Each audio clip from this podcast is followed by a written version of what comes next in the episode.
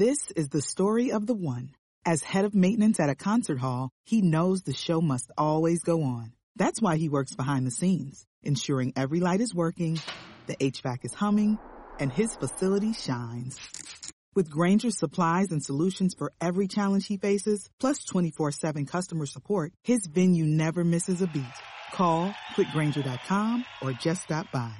Granger, for the ones who get it done.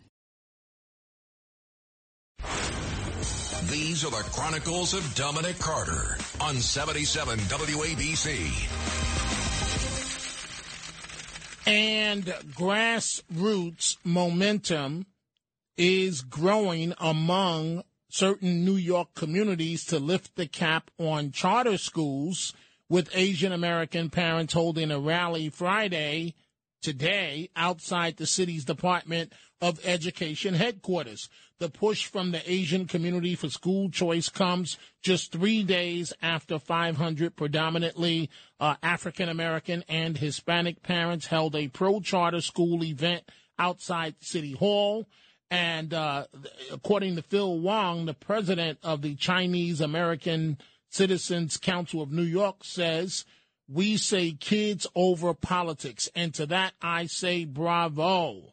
And so expected uh, to speak are a number of officials. They are making a push for more charter schools, and that is a great thing. Ohio, ready for some quick mental health facts? Let's go. Nearly 2 million Ohioans live with a mental health condition.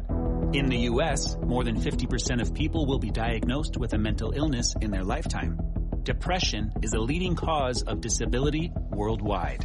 So why are some of us still stigmatizing people living with a mental health condition when we know all of this? Let's listen to the facts and beat the stigma. Ohio, challenge what you know about mental health at beatthestigma.org.